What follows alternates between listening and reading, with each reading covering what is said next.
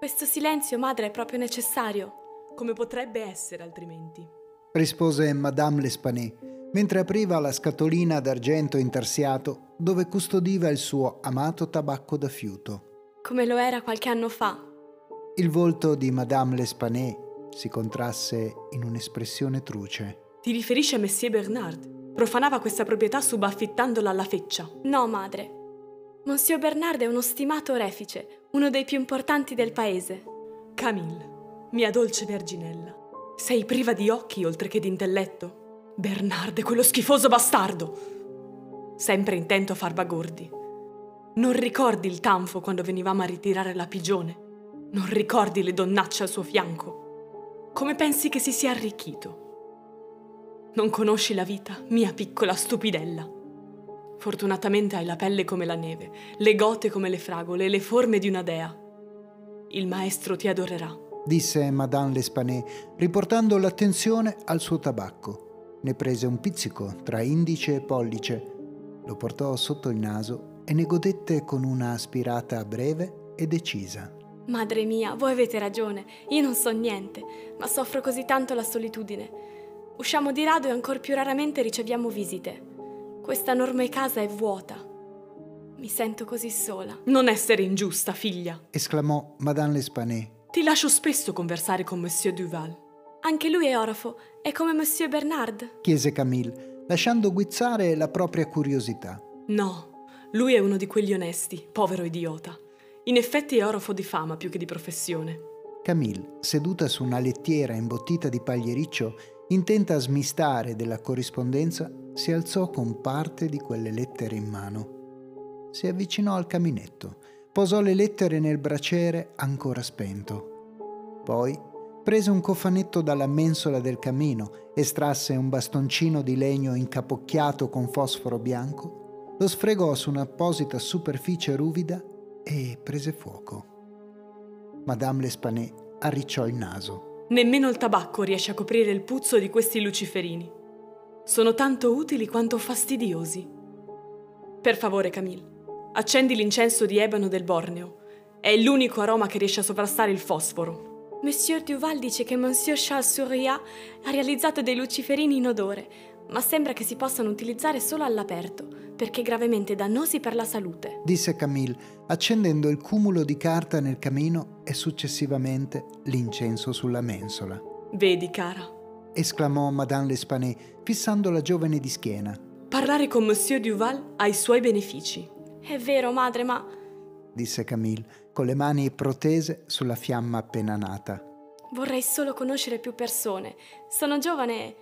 È quella veste! esclamò Madame L'Espanay, alzandosi di scatto. Non va bene! disse dirigendosi a grandi passi verso l'armadio. È pudica!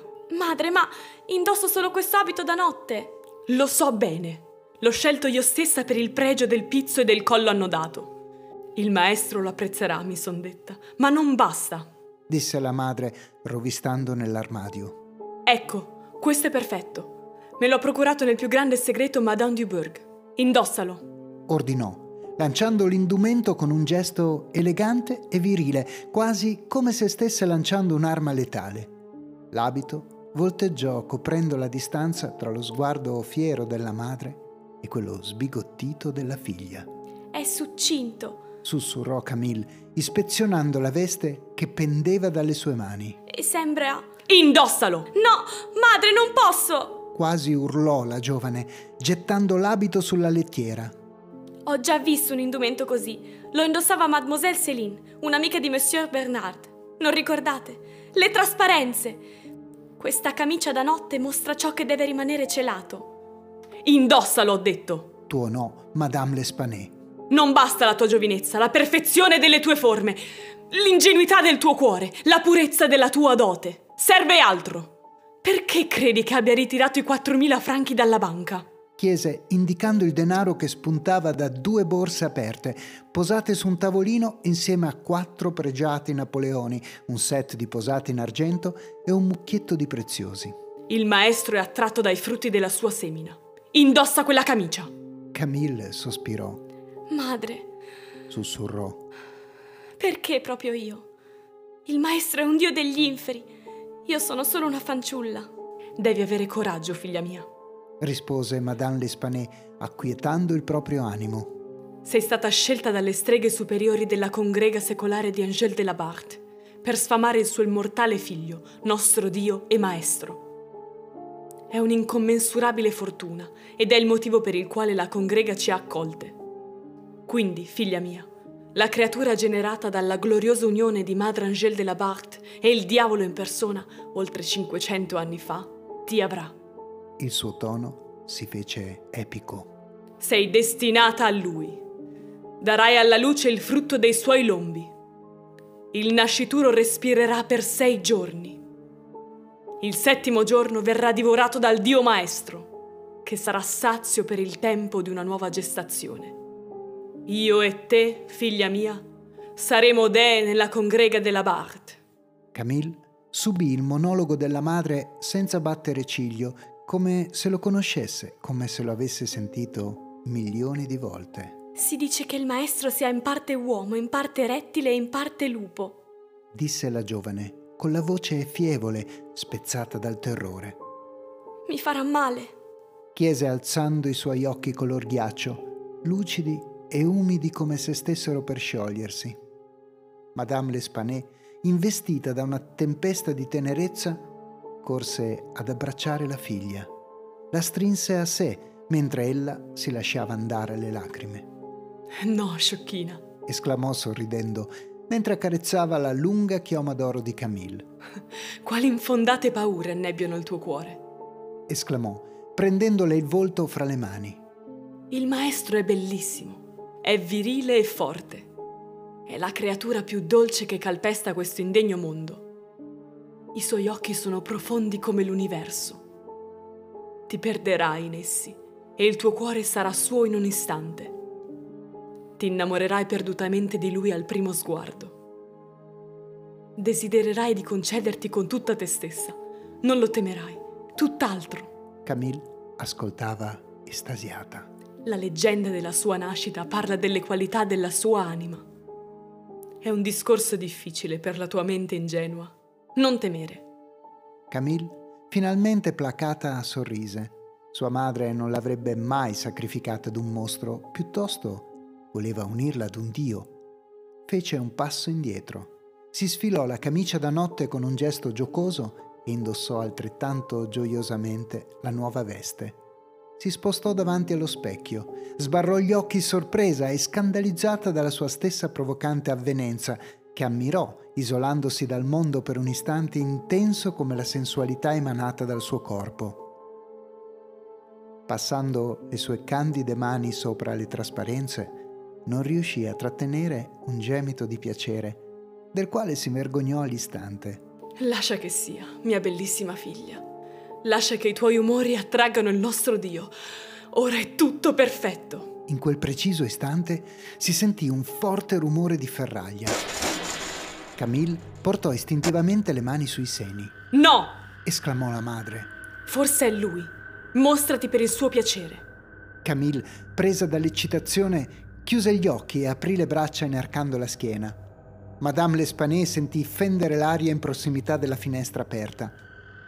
Contemporaneamente vide una macchia fulva più scura della notte dalla quale emergeva lanciarsi dalla finestra alla testata del letto. Non girarti, Camille, per rispetto. Non lo guardare se non te lo concede. Urlò Madame L'Espanay, dando le spalle alla finestra. Maestro, l'attendevamo con grande... L'Espanay non riuscì a completare la frase di benvenuto. Si sentì afferrare per i capelli. Urlò. Camille si girò di scatto Ciò che vide fu così traumatico da farla cadere svenuta all'istante. La creatura agitava Madame L'Espanay come una bambola di pezza.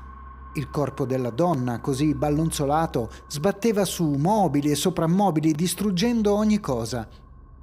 Dopo diversi lunghissimi minuti, i grigi capelli della L'Espanay, sottoposti al peso del corpo al quale appartenevano, si staccarono insieme ad una zolla di cuoio capelluto.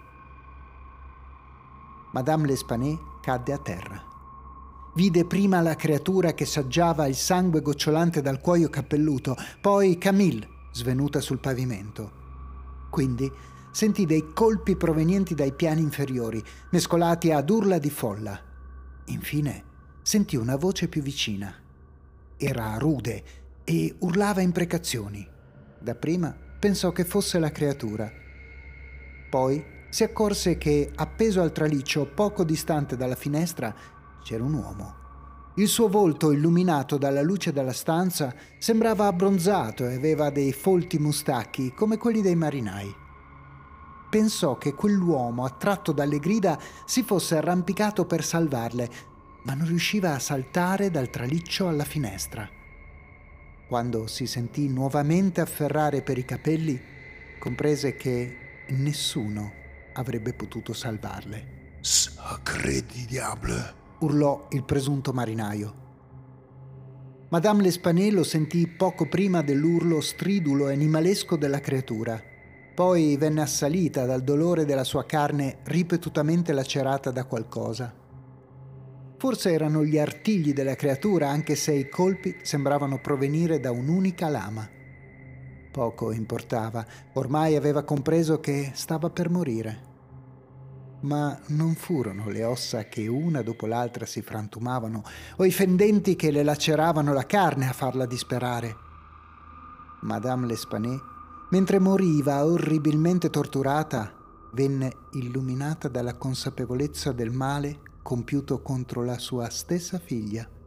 Le aveva rovinato l'esistenza in nome di una menzogna, di un diabolico inganno nel quale era caduta come una mosca nel miele, nell'attimo prima che la sua testa si staccasse dal collo e vi rimanesse unita solo grazie al precario legame epidermico, si sentì una madre disperata e comprese che quel dolore sarebbe stato il suo inferno per l'eternità.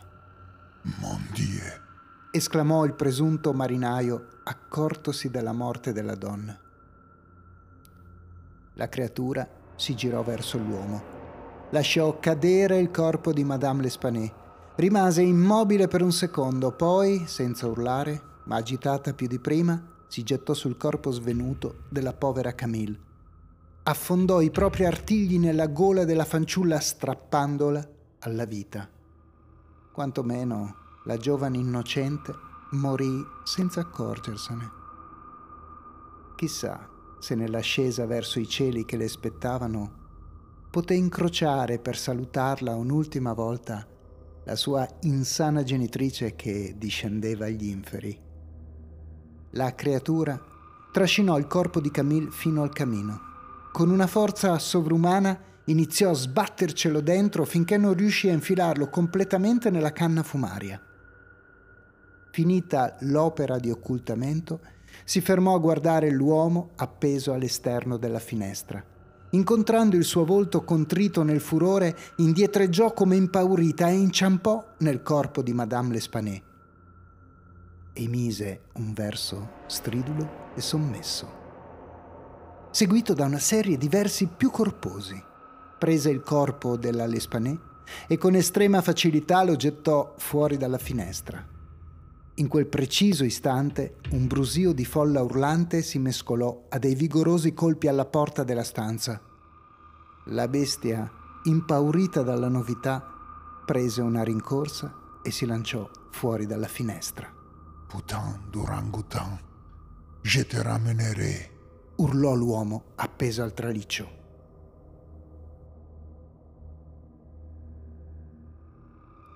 Journal Le Parisien. Svelato il mistero della tragedia della Rue Morgue. L'assassino è un enorme orangotango fulvo del Borneo, fuggito al suo incauto padrone, un marinaio. L'aveva catturato per diletto in un'isola dell'Oceano Indiano. L'animale si è introdotto nella camera di Madame L'Espanè attratto dalla luce che usciva dalla finestra, ma soprattutto dalla fragranza di incenso al midollo d'ebano, pianta della quale tali bestie sono ghiotte. Al ritrovamento dei cadaveri l'incenso era ancora fumante. A svelare il mistero è stato ancora una volta il geniale investigatore Auguste Dupin, che con la sua logica da giocatore di dama mette per l'ennesima volta in ridicolo la strategia da scacchista de la Gendarmerie nationale.